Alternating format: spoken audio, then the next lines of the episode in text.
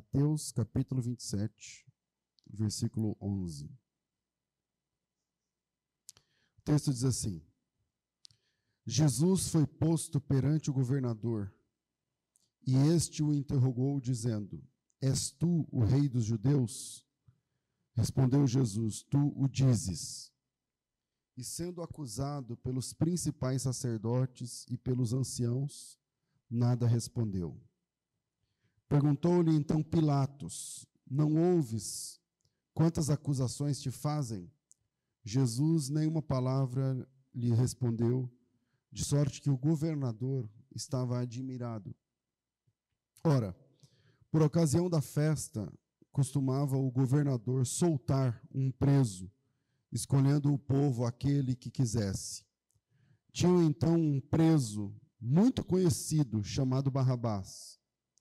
Portanto, estando eles reunidos, perguntou-lhes Pilatos: Qual quereis que vos solte? Barrabás ou Jesus, chamado Cristo? pois sabia que por inveja o haviam entregado. E estando ele no tribunal, sua mulher mandou dizer-lhe: Não entre na questão desse justo, pois num sonho muito sofri por causa dele. Mas os principais sacerdotes e os anciãos o persuadiram, o persuadiram a multidão a que pedissem Barrabás e fizessem morrer a Jesus. E de novo perguntou-lhe o governador: Qual dos dois quereis que vos solte? Responderam eles: Barrabás. E disse-lhes Pilatos: Que farei então com Jesus, chamado Cristo? E disseram todos: Seja crucificado. Pilatos, porém, lhe perguntou, lhes perguntou: Que mal fez ele? E eles clamavam: Seja crucificado. Então Pilatos, vendo que nada conseguia, Antes o tumulto crescia. Tomando água, lavou as mãos diante da multidão, dizendo: Eu estou inocente do sangue deste homem. A responsabilidade é vossa. E respondeu todo o povo: O seu sangue caia sobre nós e sobre os nossos filhos. Então lhe soltou a Barrabás, mas tendo mandado açoitar a Jesus, entregou-o para ser crucificado. Amém. É,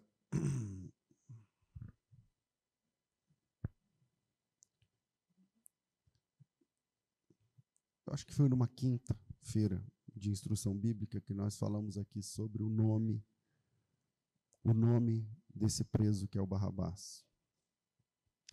Barrabás recebeu um nome muito bonito quando ele nasceu, um nome muito piedoso, cheio de boas intenções, porque a palavra Barrabás vem do idioma aramaico. E em aramaico, bar significa filho. Né? Bar significa filho. E abas significa pai. É um diminutivo, um, um jeito carinhoso de falar pai, como papai, alguma coisa assim.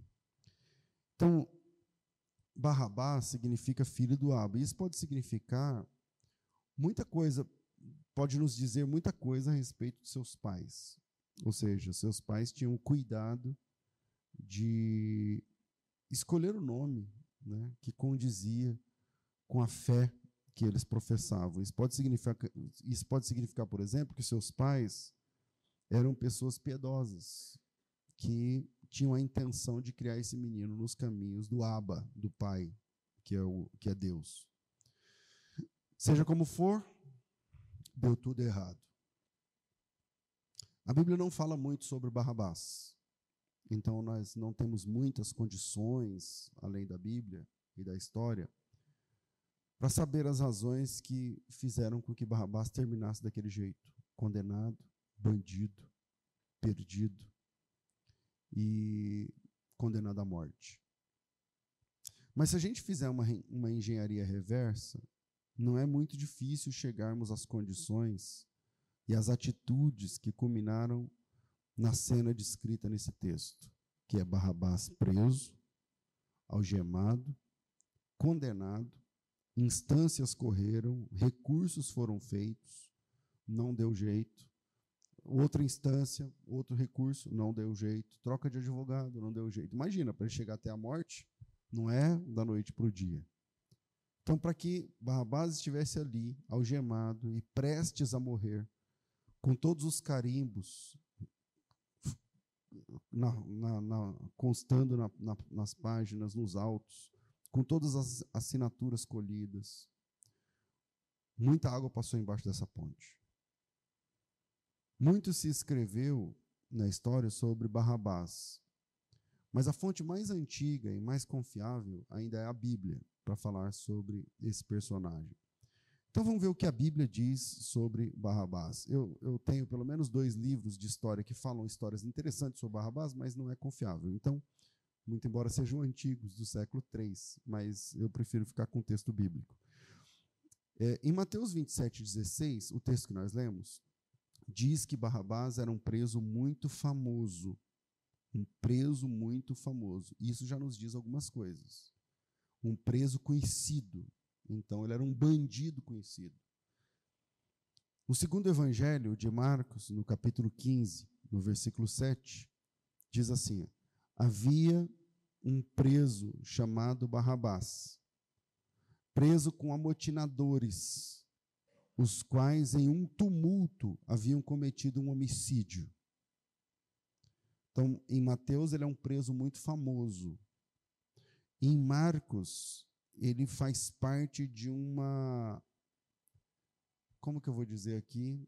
Agora já se arrefeceu mais essa, essa história política no Brasil, mas ele estava participando de um tumulto político.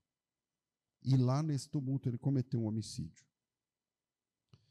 É, a história e as, os, o livro que eu falei para vocês, que não tem tanta confiabilidade quanto a Bíblia, diz que o Barrabás fazia parte do mesmo bando daqueles dois outros que foram condenados junto com, junto com Jesus. O que faz sentido dentro das, das quatro linhas da Bíblia Sagrada.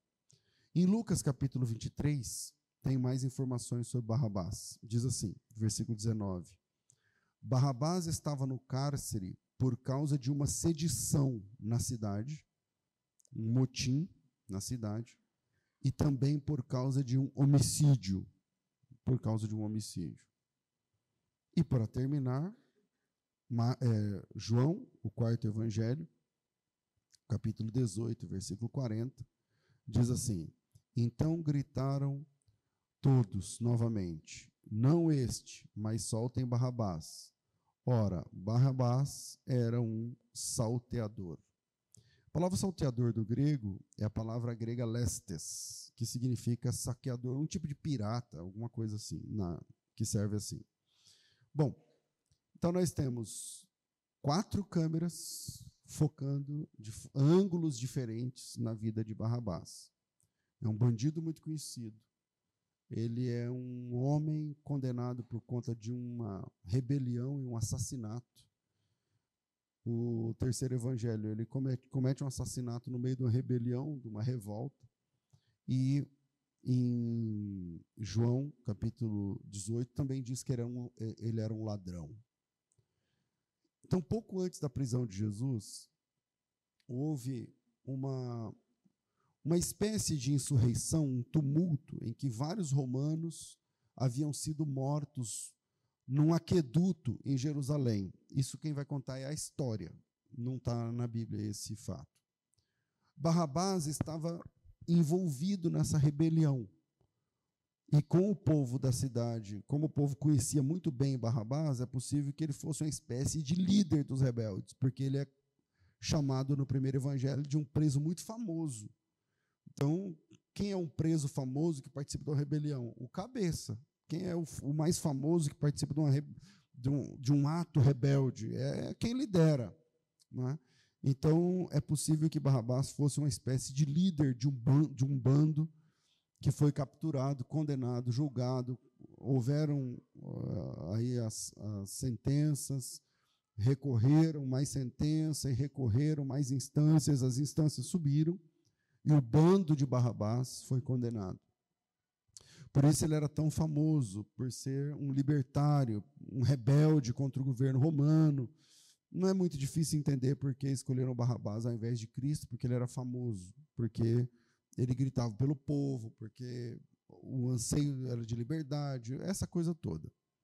Alguns estudiosos acreditam, por exemplo, que, como eu disse, os dois criminosos que morreram junto com Jesus eram de alguma forma associados a Barrabás, o terceiro evangelho e o segundo também de leve dão a entender essa questão, porque Pilatos havia preparado três cruzes, três cruzes para aquele final de semana. E é muito provável que seriam preparadas para os três homens presos nesse episódio da rebelião. Faz mais sentido que eles fossem julgados juntos, já que foram presos no mesmo dia, na mesma hora, cometendo o mesmo ato. Então, três mortes haviam, é, três condenados haviam cometido assassinato no aqueduto em Jerusalém, e eles estão ali agora condenados. Só tem um detalhe: é que Barrabás, além de tudo isso, ele também era ladrão, ele também era salteador. E só o último dos quatro evangelhos é que nos mostra essa essa faceta, essa, essa, esse detalhe da vida de Barrabás. Ele também era um bandido. E aí eu quero trazer para vocês essa, essa manhã de ceia, de falarmos sobre a morte de Cristo e os efeitos da morte de Cristo sobre nós. Alguns pontos para a gente pensar sobre isso, que fala sobre Barrabás, mas também fala sobre nós. Primeiro é que o que deforma os filhos de Deus é uma sequência de escolhas ruins. O que deforma os filhos de Deus é uma sequência de escolhas ruins. O que eu estou falando com isso é que. Peraí, deixa eu. Eu esqueci de mandar o esboço do sermão para o pessoal da, da mídia. Vocês me perdoem, gente. Peraí, eu vou mandar de outro jeito aqui, aí pelo menos coloca na tela. Me perdoem, faz um corte aí depois, sei lá.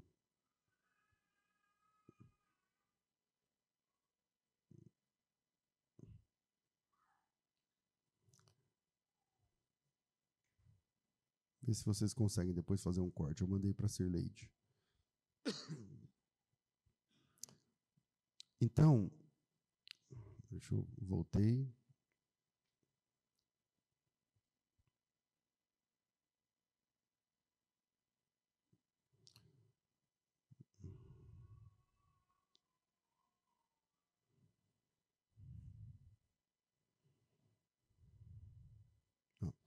Então, primeiro, o que deforma os filhos de Deus é uma sequência de escolhas ruins. Barrabás, filho de Deus, filho do pai, filho do Abba. Essa é a ideia.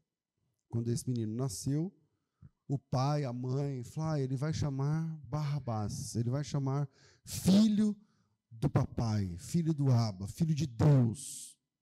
Mas o que transforma esse filho de Deus num bandido condenado? Presta atenção. O que transforma um filho cujo nome foi escolhido com tanto carinho, cuja criação foi feita com tanto cuidado, num desgraçado condenado, bandido, assassino, ladrão e condenado justamente. Esse menino não nasceu bandido. Ninguém nasce bandido. Esse menino, quando nasceu, ganhou beijos dos pais. Esse menino ganhou carinho. Esse menino teve o nome escolhido para a glória de Deus, mas agora está no tribunal, agora está sentenciado, agora está condenado, agora está prestes a cumprir a pena capital. E o que aconteceu com aquele garoto que ajudava em casa, que tinha hora para tomar banho, que beijava a mãe ao sair, que pedia bênção, que o que aconteceu para aquele garotinho, o Barrabás, dócil, amável, que frequentava a religião, eu não vou falar igreja, na época eu não falava igreja, é a sinagoga.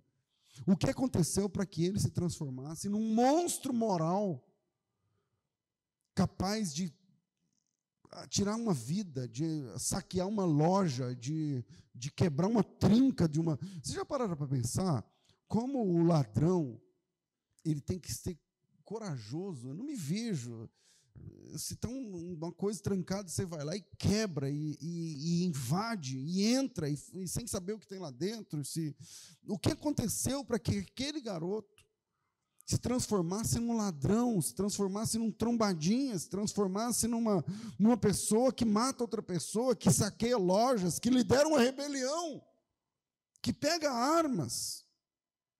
Olha, isso é mais complexo do que parece, porque não é da noite para o dia. Se tem alguém aqui que já viveu a vida do crime, sabe melhor que eu. Não é da noite para o dia. Você não dorme pedindo bênção para o seu pai, para sua mãe, e amanhece faz, cometendo um roubo. Você não, não se deita lendo um salmo, fazendo uma oração, e acorda eh, matando uma pessoa, tirando uma vida. É mais complexo do que parece. A coisa vai. Eh, ela é mais é, lenta e cheia de detalhes do que apenas, ah, virou bandido. Não é assim. Porque para chegar nesse ponto, no ponto do Barrabás, que ponto é o Barrabás? Ele é um bandido, mas não apenas, ele é um bandido famoso, Mateus. Ele é um bandido famoso, mas não apenas, ele cometeu assaltos. João diz isso. Ele é um bandido famoso, cometeu assalto, mas não apenas, ele cometia homicídios. É, Lucas diz isso. Então, o que aconteceu para que esse filho do Abba, esse, esse Bar Abas, esse, esse filho de Deus, se transformasse num desgraçado moralmente? É porque esse filho do Abba, ele aceitou coisas que não deveria ter aceitado, amizades que não deveria ter aceitado, mentores que não deveria ter aceitado, influências que não deveria ter aceitado. E ele transformou em amigos pessoas que ele não deveria nem chegar perto. Pessoas que a sua mãe dizia: você, essa pessoa não é boa para você. E ele transformou em referências pessoas que o seu pai, sua avó dizia: Eu não quero você falando desse jeito. Eu não quero você andando com essa roupa. Eu não quero você andando com essa pessoa. Eu não quero você ouvindo esse tipo de música. Eu não quero você lendo esse tipo de coisa. Eu não quero vendo, vendo, vendo você assistindo esse tipo de canal. Eu não quero ver você seguindo esse tipo de coisa na internet. Eu não quero.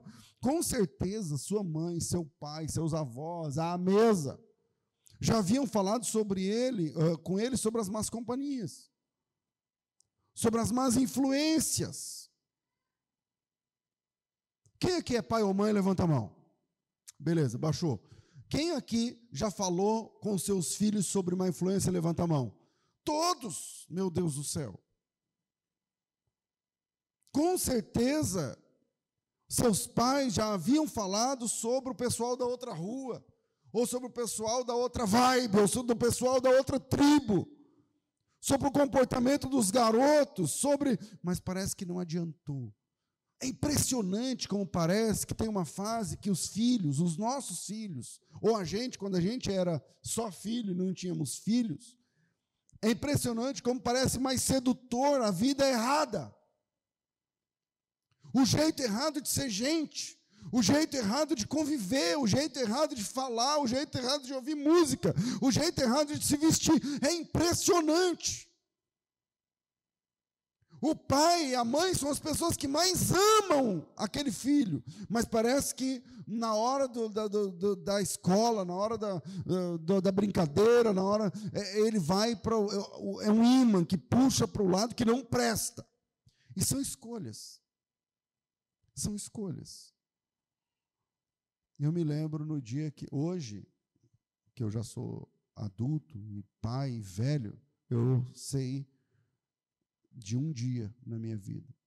O dia em que meu primo me fez, me influenciou, eu fiz isso sozinho, mas ele que me influenciou para eu matar a aula, eu matei a aula e fomos ao tal do fliperama. Não sei se aqui teve essa febre de fliperama. E fomos ao fliperama. Nada contra jogo, eu gosto de jogar videogame e tal. Só que o problema é que lá era o pessoal, na minha cidade, tá? Que o, o fumava maconha.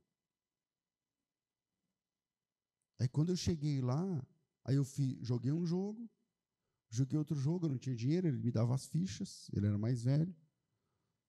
E aí veio a hora do cigarro. Aí eu não quis. Aí como eu não quis o cigarro, eu não fui aceito no grupo. Como eu não fui aceito no grupo, fui embora. Então só foi uma vez. Por isso, hoje, eu estou aqui falando com vocês e ele está na, na prisão. Ele está preso.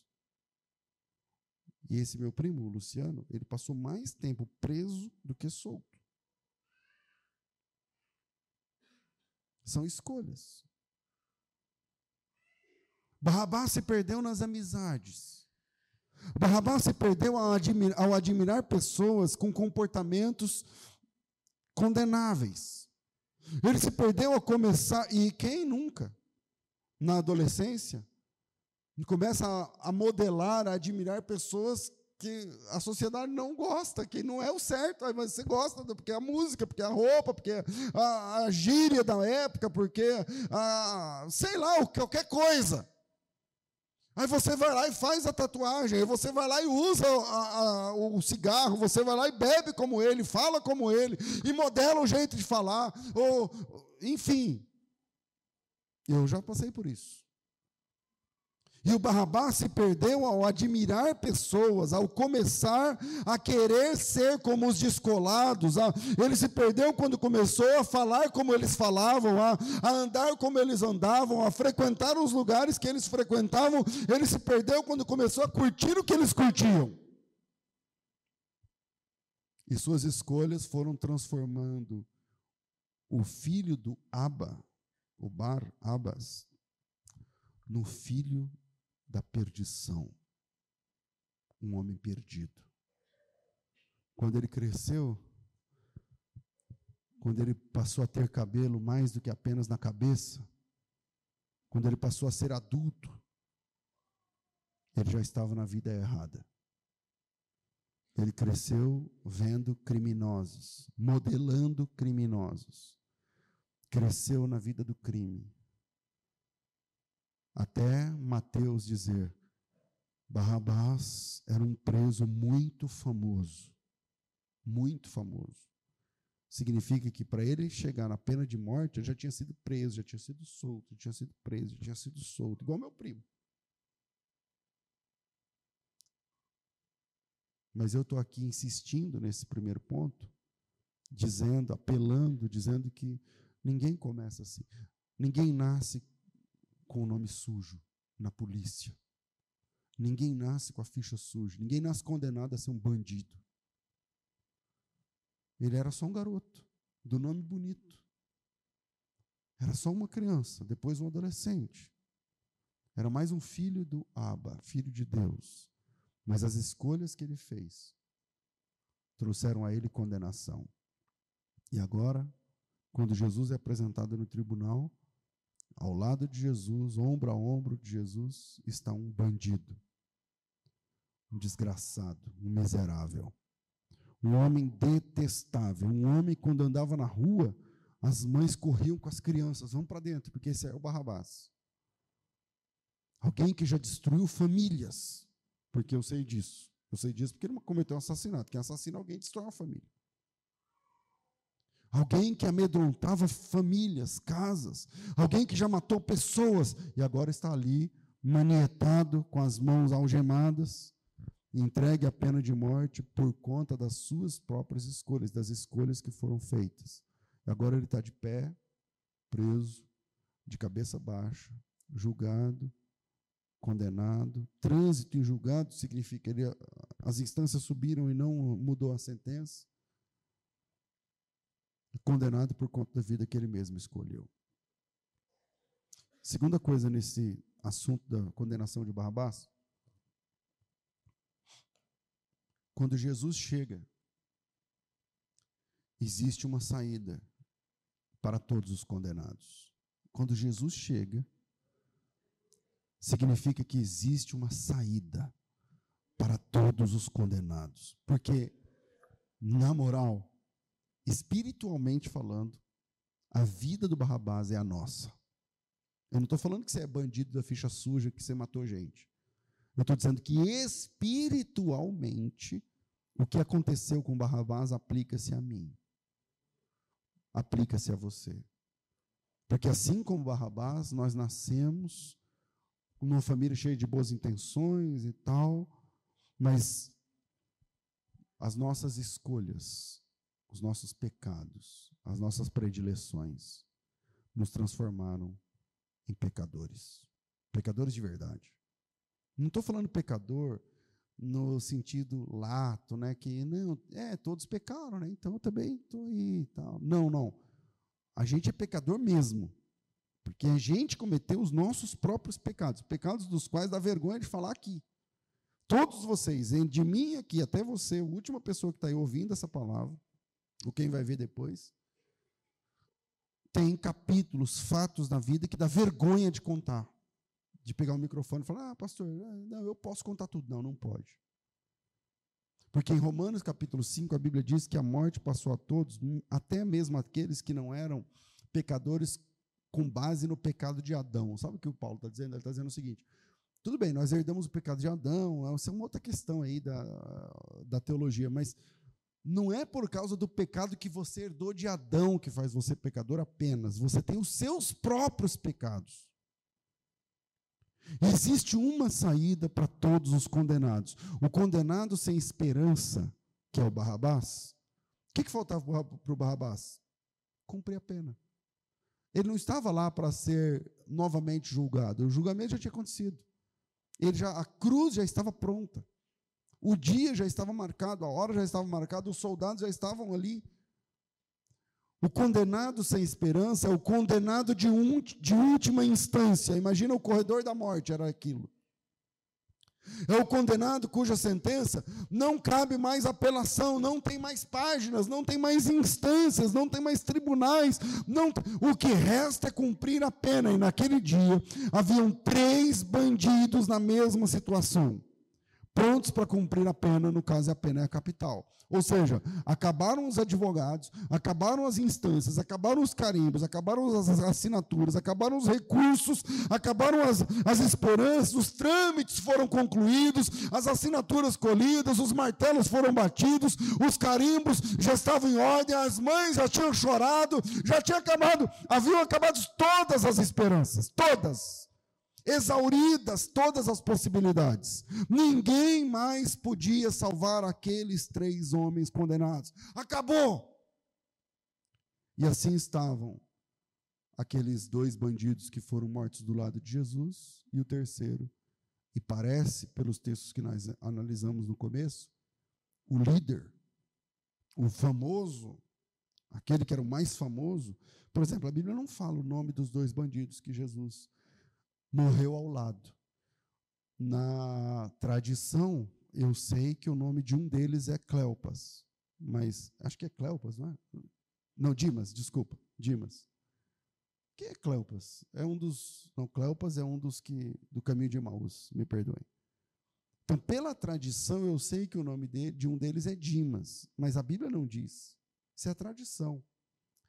A tradição é confiável nesse caso? É, confiável, é possível que seja Dimas mesmo. Mas a Bíblia mostra Barrabás nos quatro evangelhos. E a Bíblia diz que Barrabás era um preso, um condenado muito importante.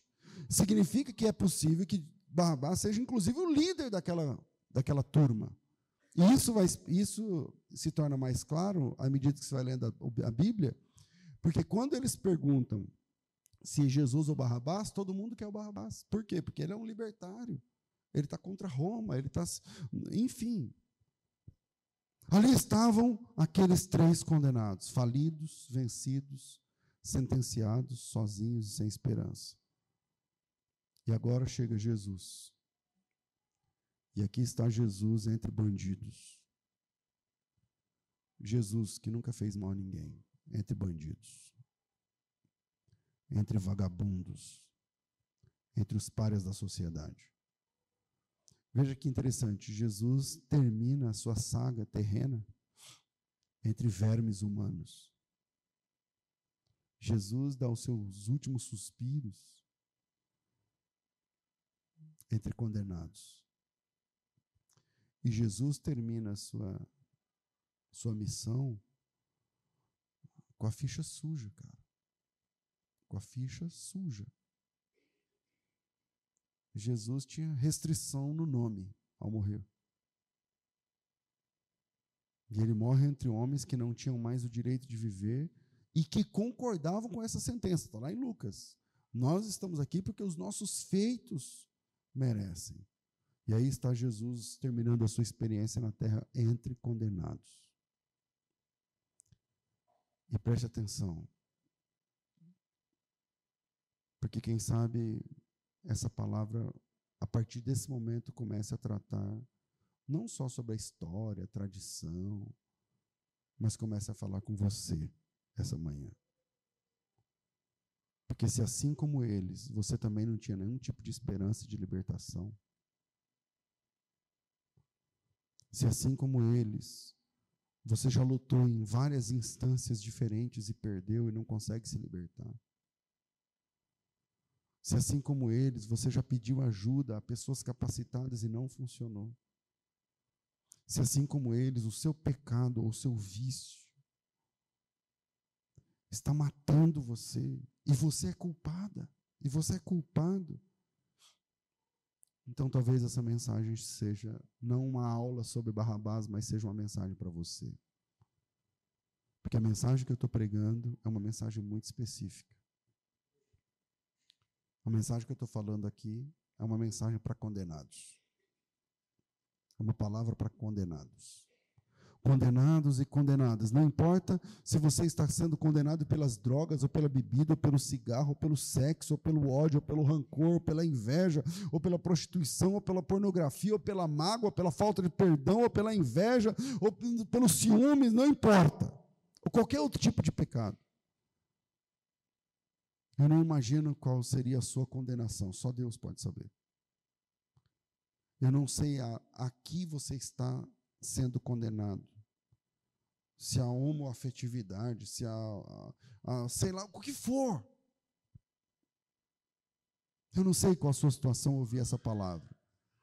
Mas hoje eu posso pregar a homens e mulheres condenadas que existe uma possibilidade, uma esperança, uma porta eu apresento a condenados uma porta.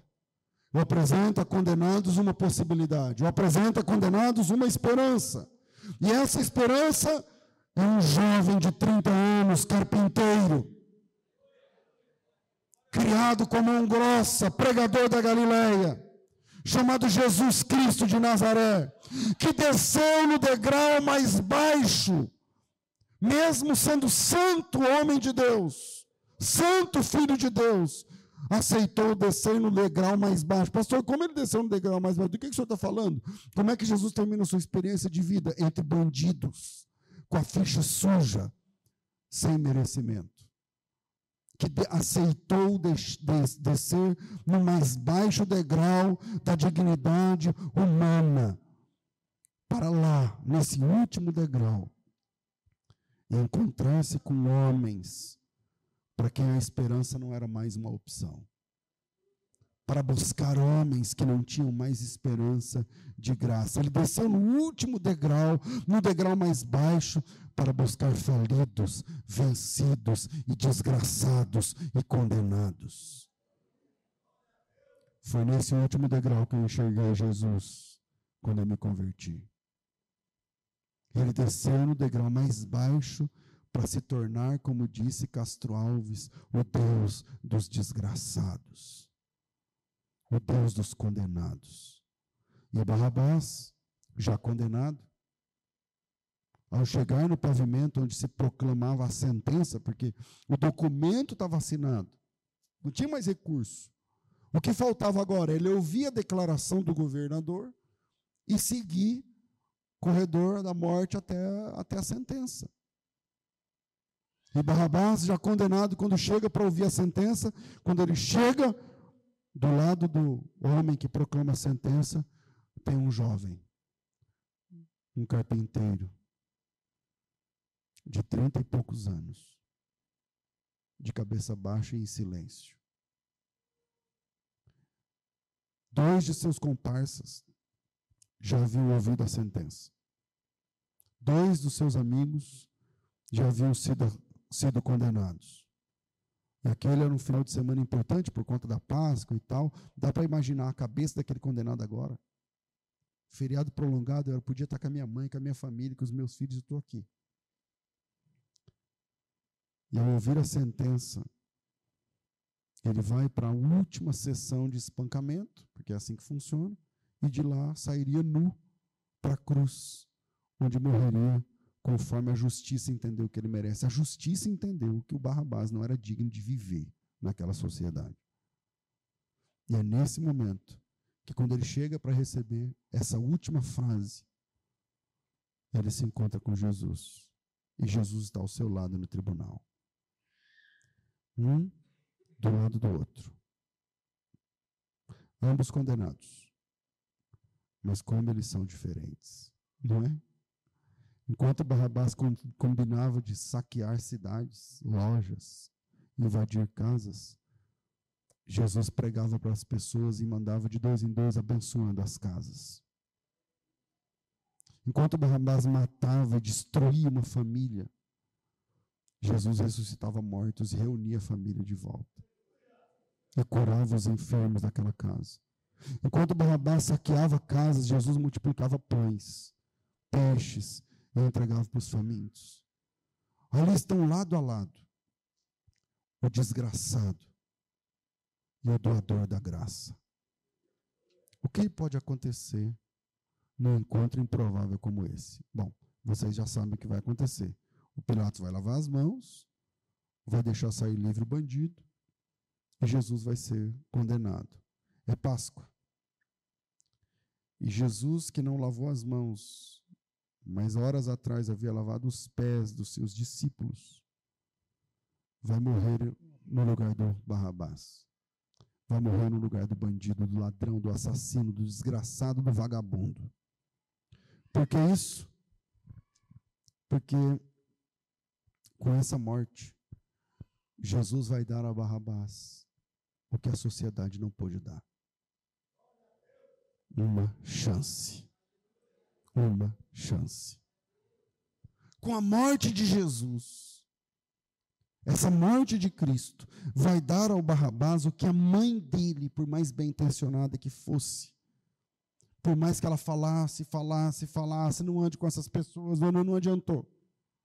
A morte de Jesus vai fazer pelo Barrabás o que a mãe dele não conseguiu, o pai dele não conseguiu, a lei não conseguiu, a professora não conseguiu, a avó não conseguiu, as, as tias não conseguiram, o que a lei não conseguiu, o que os advogados não conseguiram. A, a morte de Jesus vai fazer para o Barrabás uma coisa que ninguém conseguiu.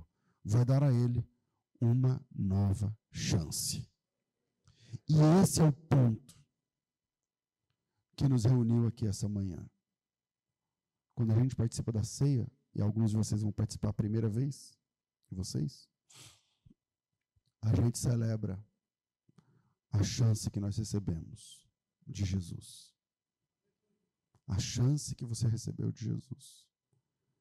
Que tua mãe não deu jeito, teu pai não deu jeito. Por mais bem intencionados, está tudo certo lá com eles. É tudo, é, o que eles falavam estava tudo certo. Só que a palavra do teu pai, a palavra da tua mãe não foi o bastante para alterar a tua natureza. Natureza é uma coisa que é lá dentro de nós. Tem uma história de um um escorpião. O escorpião queria atravessar o lago para o outro lado, e o lago era muito longo, e ele e tinha um sapo, ele falou assim para o sapo: "Me dê uma carona. Eu subo nas suas costas e você atravessa o lago, ele boia por cima e vai. E quando chega do outro lado, eu desço e quebra esse galho para mim. E aí o sapo bonzinho falou para ele: Olha, eu até quebraria esse galho, mas se eu deixar você subir nas minhas costas, você vai me picar. E se você me picar, eu morro na hora. O seu veneno é muito forte para mim.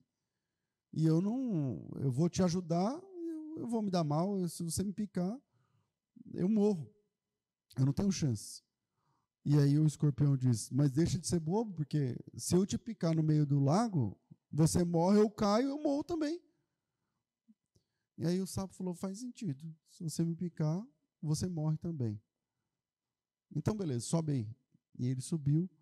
E quando estava no meio do lago, o escorpião levantou a sua cauda, que tem aquele ferrão, e tacou o ferrão na, nas costas do sapo. E o sapo, ao receber o veneno, já ficou, esticou-se todo com o, efeito do veneno e foi virando de barriga para cima e, e, só conseguiu perguntar para ele: por que você fez isso? sabendo que você vai morrer. E o escorpião disse: Porque essa é a minha natureza. O que a sua mãe fala é importante. Mas quando a sua natureza é ser pecador, você pode ter a melhor mãe do mundo, não dá jeito.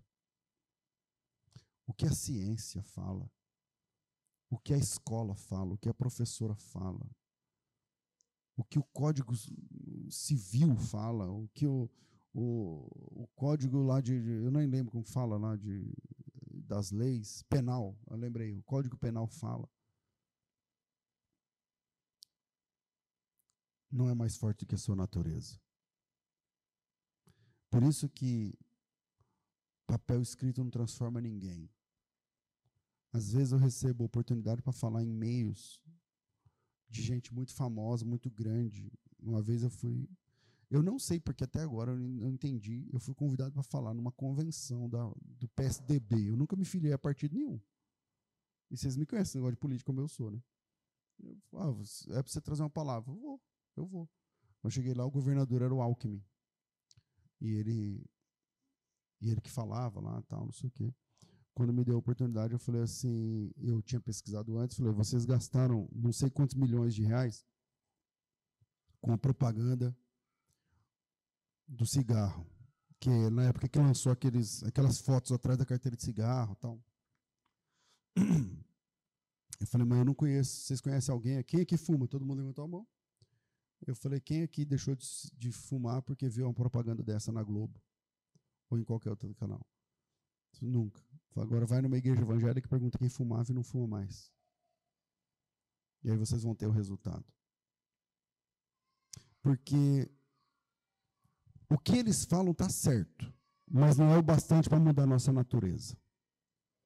O que a tua mãe fala está certo, mas não é o bastante para mudar a tua natureza. Atenção aí, jovens adolescentes. O que o pastor prega está certo, mas não é o bastante para mudar a tua natureza. O que está escrito nos livros está certo, mas não é o bastante para mudar a tua natureza. O que está escrito na Bíblia está certo, mas não é o bastante para mudar a tua natureza. Mas quando você tem um encontro com Jesus, quando você tem um encontro com Jesus, porque Jesus, com a sua morte, não é com a conversa, não é com a aula, não é com um banner, não é, não, é com o seu sangue.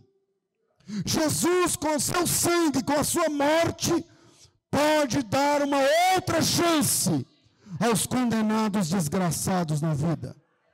Mas isso só vai acontecer pela morte de Cristo.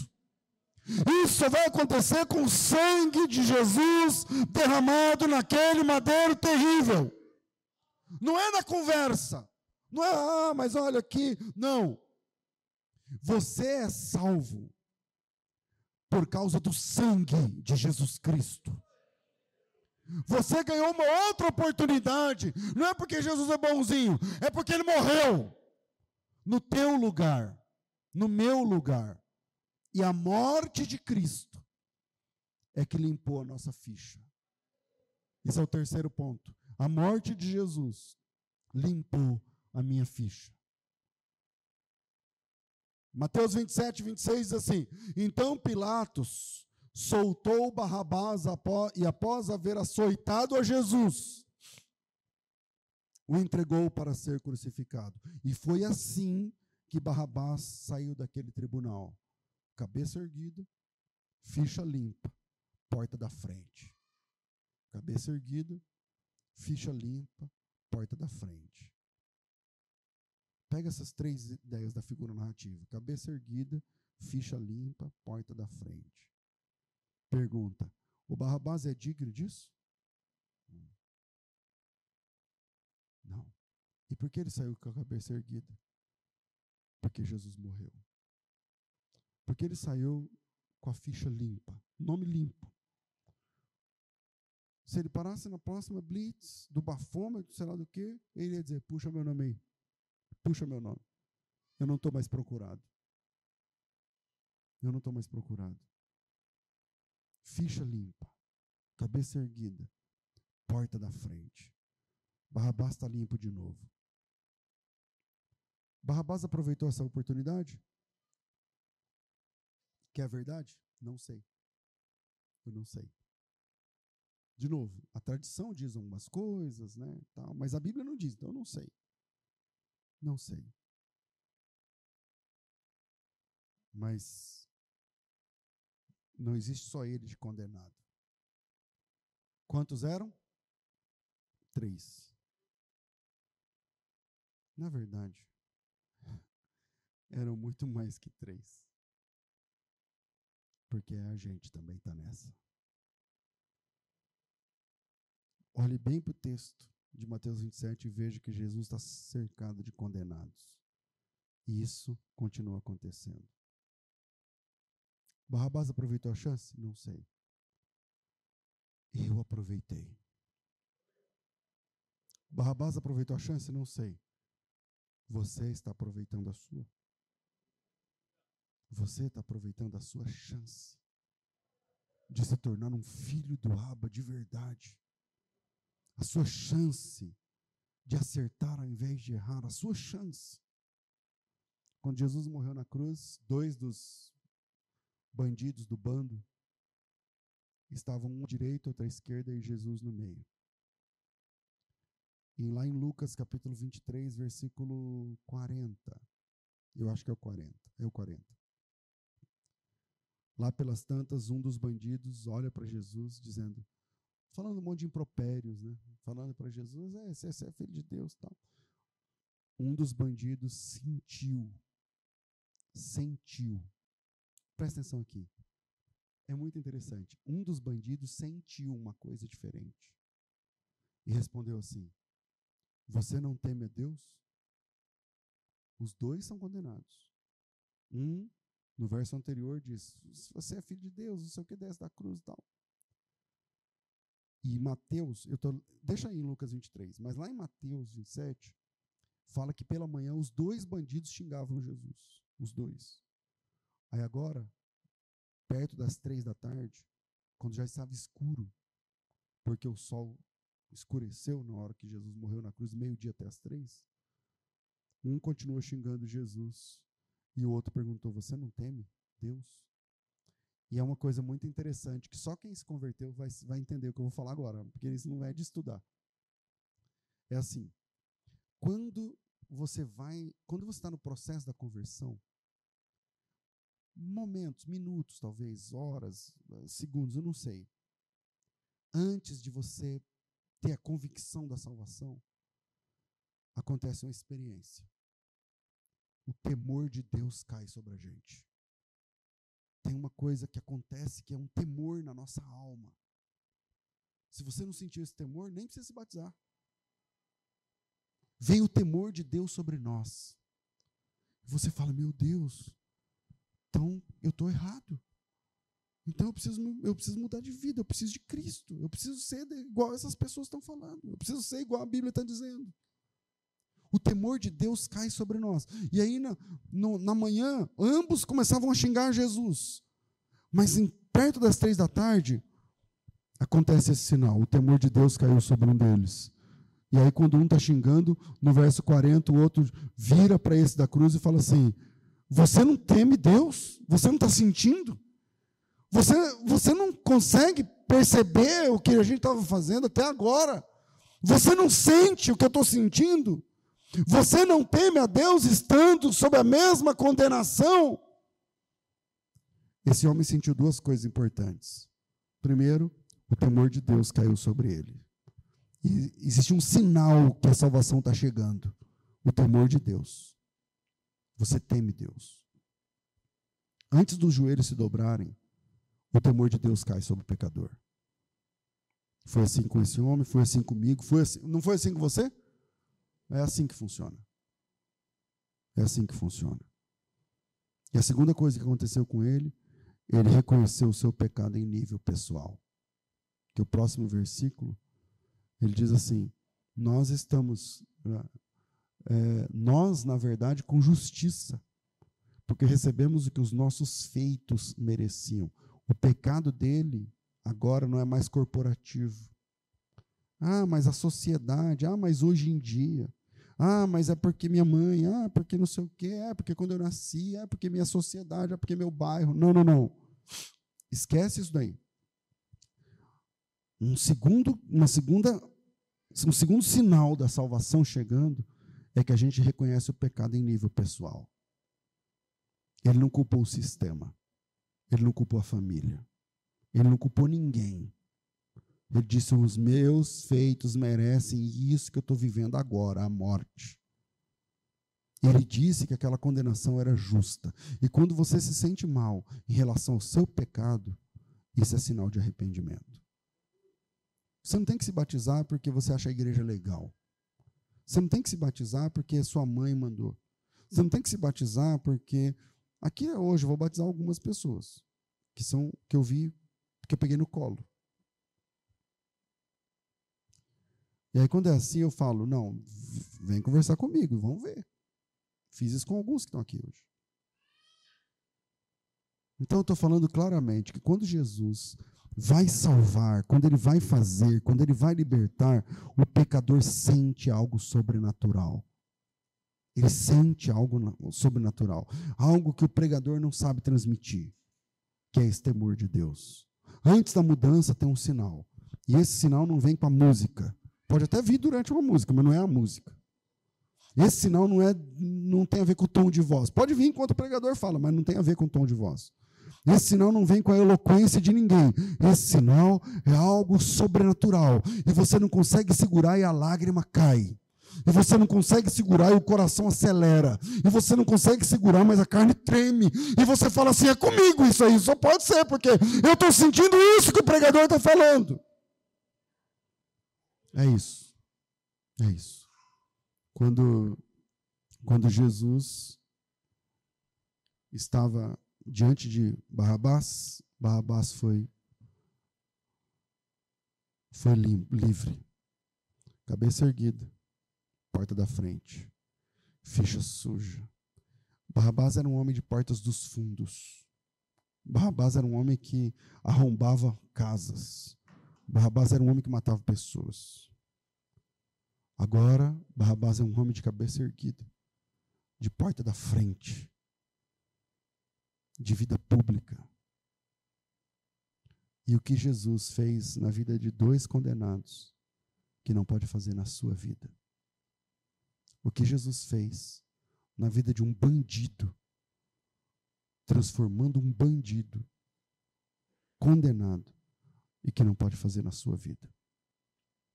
Eu vou terminar essa palavra fazendo uma oração.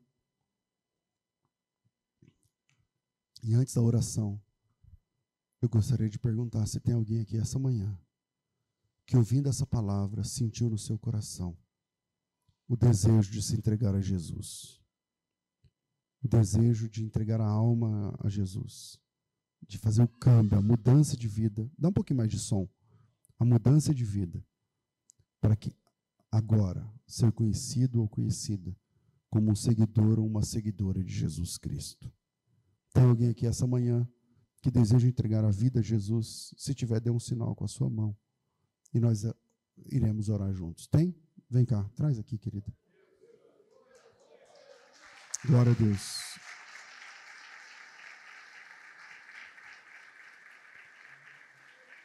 Glória a Deus. Mais uma jovem nos caminhos do Senhor. Feche seus olhos. Eu vou perguntar mais uma vez, terminar aqui a minha responsabilidade. Não importa o que você veio fazer aqui hoje. A pergunta é: você quer entregar a sua vida a Jesus? Pastor, eu quero. Então dê um sinal com a sua mão, nós iremos orar juntos. Mais uma? Vem cá, querida.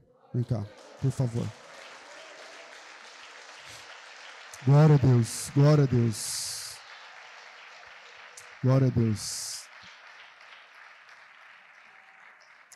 Kelly, ela é o que sua, Kelly? Então vem com ela, minha irmã. Bora. Aí. Mais alguém que deseja entregar a vida a Jesus essa manhã? Você? Vem cá, meu irmão. Bom, você já não vai batizar? Então vem, pronto, vamos receber a oração.